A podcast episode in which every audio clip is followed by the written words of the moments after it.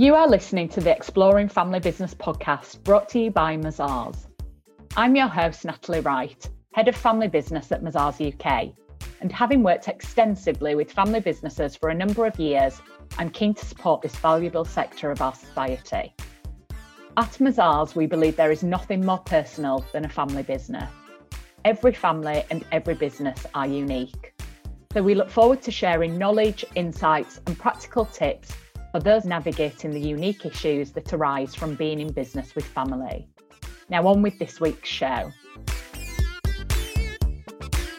Hello, and welcome to episode four of season two's Exploring Family Business podcast. Preparing to pass on the family business to the next generation is one of the toughest challenges that business owners face. The decisions they make now will have a major and lasting impact on them, direct family members, extended family, including the employees, and the business. So it's important to get it right, and there really isn't a one size fits all approach.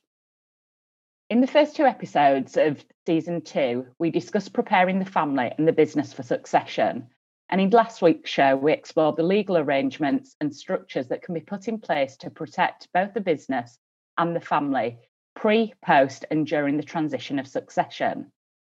So, building on that, this week I'm joined by a colleague, Zoe Peck, who's based in our London office where she leads our tax service for family and privately owned business clients.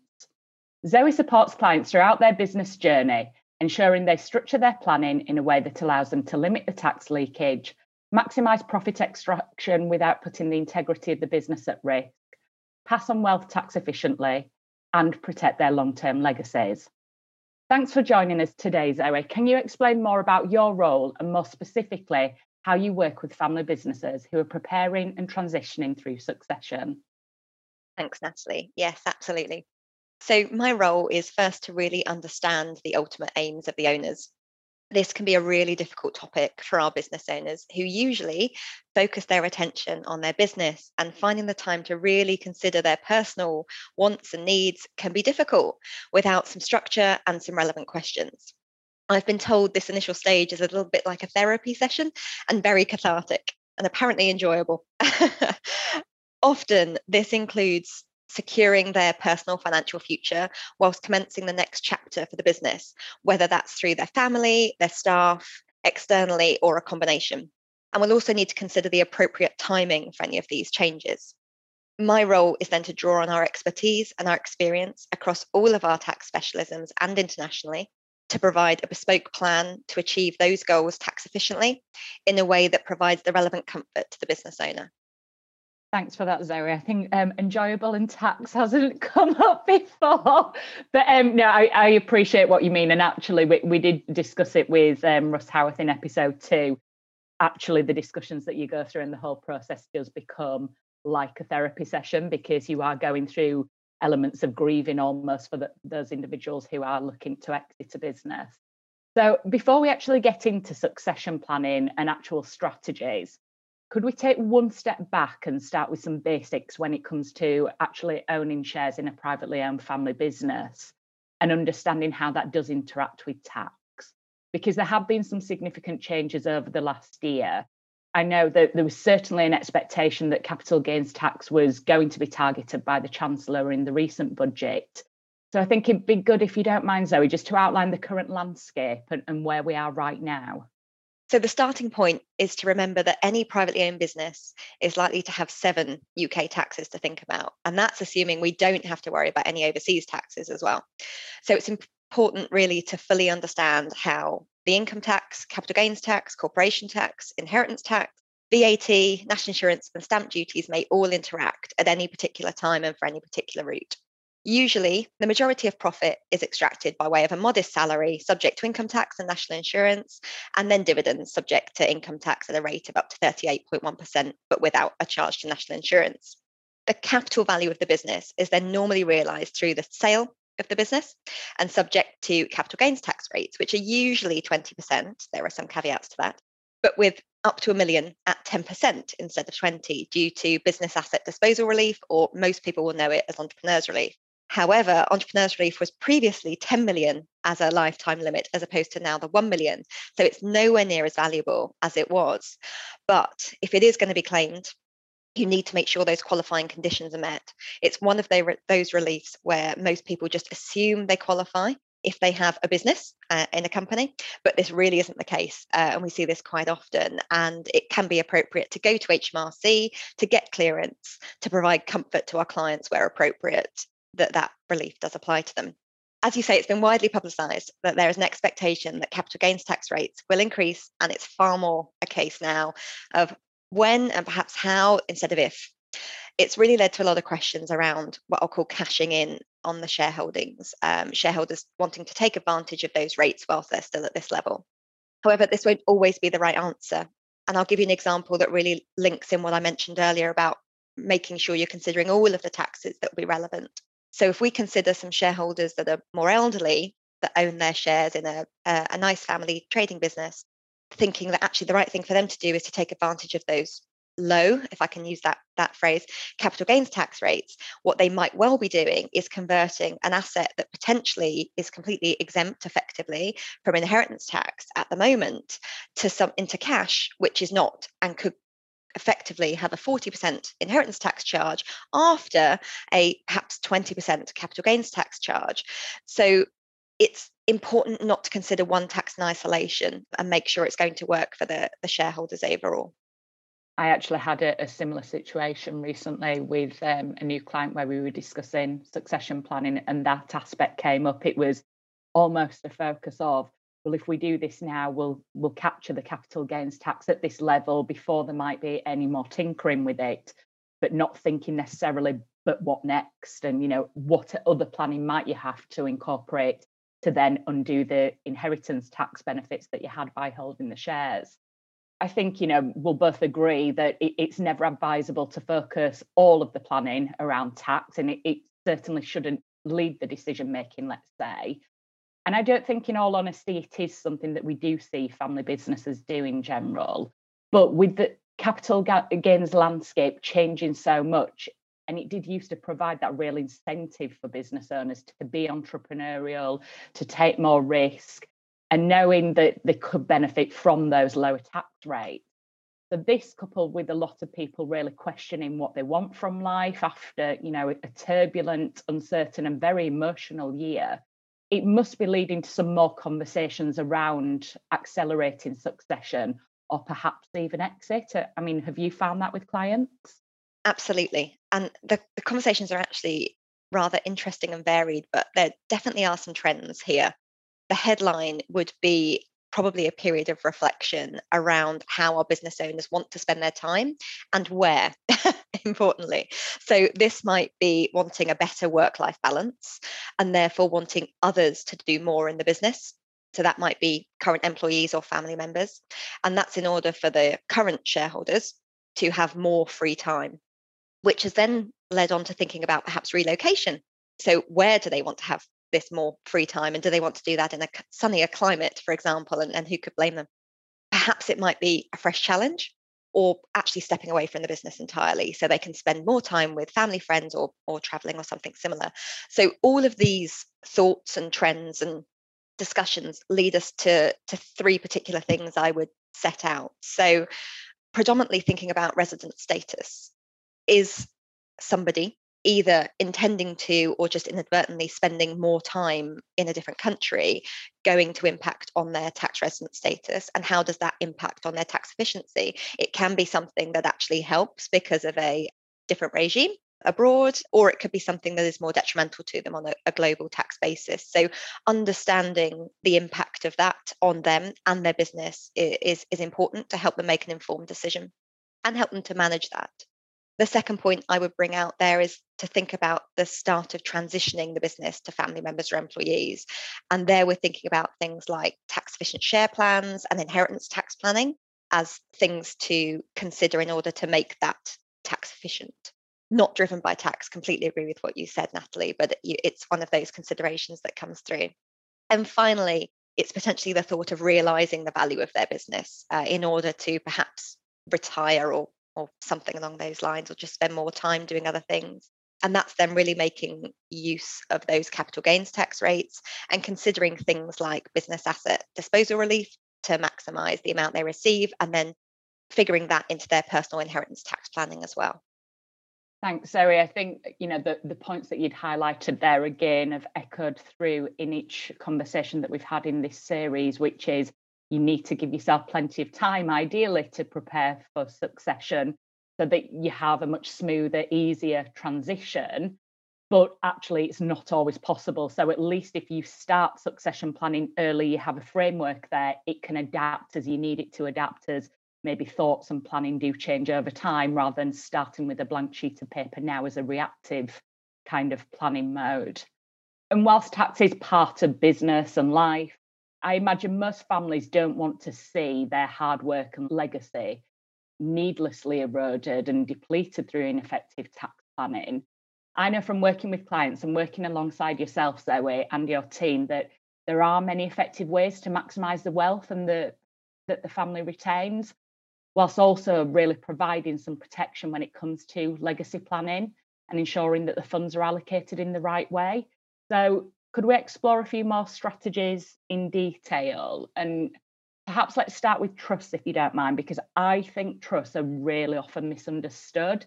And I do find speaking with clients, it's largely when someone's heard of a bad experience, but they can be really valuable in a succession plan, can't they, Zoe? Absolutely. I completely agree. And I, I think they have a place in, in two ways, actually, and probably worth starting off to consider why trusts are used. I think most people will remember that the taxation of trusts changed many years ago, back in 2006. But actually, they're a, an asset protection tool, if I can use that that word. That's that's why they're used predominantly, and the tax advantages where appropriate flow from that. So I'll talk you through what I mean when I'm talking about asset protection here and the, the, the ways in which they can be used for succession. And I'm actually going to start off with thinking about them for employees. And the reason I'll I'll start there is if we think about the, the what I mentioned with with asset protection, we can use a trust to hold shares, so protect those shares in a company within which those employees work for the benefits of those employees. Now, that can be incredibly tax efficient as a way to move shareholdings from the current business owners to those employees at a time when perhaps they aren't ready to move them directly. And there's lots of reasons why that won't be appropriate. And I've seen lots of different examples and lots of different businesses why that is appropriate and why that's not appropriate and trust can be a really useful tool to help that succession move from one generation perhaps to another or to stage it which is often what's needed because it's very very difficult to just as you mentioned earlier just decide one day right we're moving on. Here you go to the next generation uh, whether that are employees or, or family it often doesn't work like that. It rarely works like that. And good planning is crucial and trust can be used in a really good way here to help that transition through. And there's a couple of different types of trust that, that can be used here. Um, and an employee ownership trust or an employee benefit trust.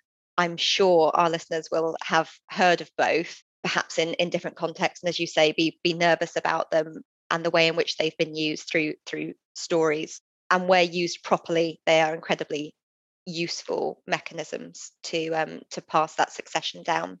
The other way of using a trust is is more for the family and when we're thinking about a family business and we're putting shares into perhaps a discretionary trust there are different types of trust but i'll i'll mention the discretionary trust to start with it can be very tax efficient for us to put shares within the family business into a trust because where we qualify for say business relief from inheritance tax, we can potentially have those shares going into that trust without the normal entry charge that we would expect from, say, cash going in. So it can be a really good way to get those assets into that environment and provide them then with the protection that the trust affords. And what I mean by that is, again, we're thinking about asset protection here. Something that is coming up more and more and more, probably over the last five years or so, is the question around how do I protect my family business from divorce from my children? And more thinking way down the line of what happens and often this is um, thinking about children who are minors potentially not even thinking about a spouse but of course the all the hard work and energy that goes into building up that family business we often see shareholders thinking i want this to be my family legacy. I don't want it to be split apart or used as a tool should a relationship break down in future. And they can be a really really good way to help provide some protection in respect of that concern which which comes up regularly. And as i say it has some good tax advantages on the way in and also we can be thinking about how we can use perhaps dividends or other um, other things that might be flowing into the trust as a result of that shareholding to provide for the family and to do that tax efficiently from an income tax perspective by using that mechanism, but predominantly thinking about it as an asset protection tool as opposed to a tax planning tool. The tax effectively just flows from it in a positive way. Thanks, Eric. You've clearly demonstrated there that trust can be multidimensional, that it's not just, again, something that you, you're buying off the shelf. It can be adapted to you, your family, your needs. But the key thing really is you need clear objectives so that you structure it efficiently, not just now, but also for that long term, and to make sure that if asset protection is actually a clear objective, it does so in the right way, whilst you can maintain perhaps control still and ownership, but also the tax flow matches what, what you want it to do as well if I can pick up on something else, and th- this is something that I've seen as a growing trend, particularly over the last, I'd probably say around two years, and that, that's the use of family investment companies, specifically for family business owners, actually, when they do look at exiting a business. And I don't think it's really a surprise that we're seeing them used more and more because business owners understand corporate structures, they can retain control, ownership, and ultimately they can still involve other family members. So it's almost that kind of another family business, isn't it? But in a different guise. And I appreciate it might be new to some people. So could you just give us kind of a high level summary of what a family investment company is and why they have become more popular recently? Absolutely. And I completely agree, Natalie. It's something that people can be a bit fearful of in respect of the term, thinking it's something a bit unusual, perhaps not as unusual as a trust because they understand companies but it, it does have that fear factor to it. And the thing that I would say is it's not a different legal entity here that we're thinking of or that's been been created. Um, it, it is just a company, uh, if we can break it down in that way. But it's the way in which that company is used that is slightly different to what we would have seen in a, a normal trading business, if I can if I can use that term. So exactly the same as we would have seen in a, a, normal trading business with our shareholders who can receive dividends and those dividends are subject to income tax just as they would have been through a normal a normal trading business and of course we've got in there assets that are producing an income so instead of the assets that will be making things perhaps um, in a trading business. We've got assets that are perhaps sitting in an investment portfolio, something along those lines that are, are invested in things and generating money. just as you would effectively in a trading business, and they will be subject to corporation tax, just as it would have been as a, a normal trading business. But the the real way in which these are used. So we've got an investment company effectively instead of a trading company. So what we don't have is the business relief from inheritance tax potentially that's that's unlikely to to be achieved in a family investment company where it's just investment but what we have got is the ability to think about the shareholdings and how we consider passing the shareholdings on to um, to family members so when and how and what do we pass on and is that through different share classes is that through different rights on shareholdings, which again comes back to asset protection? And we're often thinking about what do we want people to have and what do we not want them to have? And sometimes the appropriate route is to actually insert a trust there as well, where we've got minor children. So there's lots of things that, that are possible here. But really, what we're doing is considering the income tax position. So, what dividends are coming out and who are they going to? Who's the appropriate person? And how do we structure that in order to make sure the shareholding sits with the right people. And then also thinking about the capital value of that family investment company, that asset as in and of itself and who should get that and how does it grow and who does it grow with and again we're looking at the shareholdings there to decide who that goes to and when so they can be really flexible and i think that's probably the important thing to be aware of and they can be adjusted to to fit the appropriate needs of any particular family which is i think why they have become as you say more popular because they do provide that ability to flex and change. And certainly i think over the last few years one of the things that's been coming up quite a lot is nervousness about having a plan that is then in place for the next 20 years. And my advice is you should never have a plan that's in place for the next 20 years. You should have a plan that you've set up, but that you keep under review and make sure it continues to be fit for purpose and that it builds in flexibility as you go or enables you to um, flex things as you go, depending on family needs and changing circumstances as well. Thanks, Zoe. I like what you brought up there actually around the flexibility aspect, because again, I, I would presume that a lot of people might think, well, because it's a company, it's a company structure. And if there are investments within it, we might not have as much flexibility. So that's useful to know. And just kind of picking up on what we mentioned earlier about the Chancellor brought in some, you know, proposed changes again this year. Corporation tax rates we know are set to change. How will that affect family investment companies and does it still make them viable? Yeah, it's a, it's a great question. And obviously it's a case by case basis but i think in 99% of cases if that changed what was appropriate my question would be was the planning right to start with because what we're thinking about here is corporation tax on the income that's generated by the assets that sit within the company. And as I'm sure you can appreciate, the bigger issue, the bigger tax issue, if we put everything else to one side, is actually the capital that is sitting within that family investment company and how that is used. And that hasn't changed by virtue of the corporation tax rates going up a bit. So, short answer, Natalie, is no, I don't think that changing corporation tax rates going up a, a, few points should change planning. Of course, it's another opportunity to review, check. There might be some slight tweaks to the plan, potentially of how much is being taken out in by way of dividends.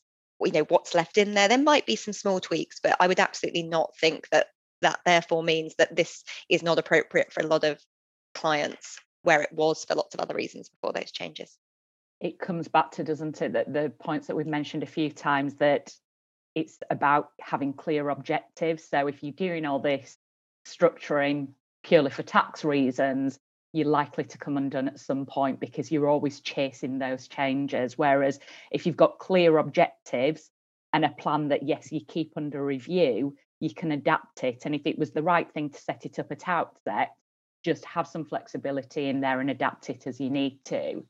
If we can come back to succession and transition of ownership, if the right planning does involve transferring shares in the family business to the next generation or perhaps other members of the team that you alluded to earlier, is it as simple as simply gifting the shares or, or selling them either at market value or a discounted rate? You know, um, I own a business, I've got X number of shares, I've made a decision, I want to pass them to, you know, this person can I just make that decision or are there tax implications that could cause issues? It can be that simple. You can make that decision. But again, I'll go back to my 99% example.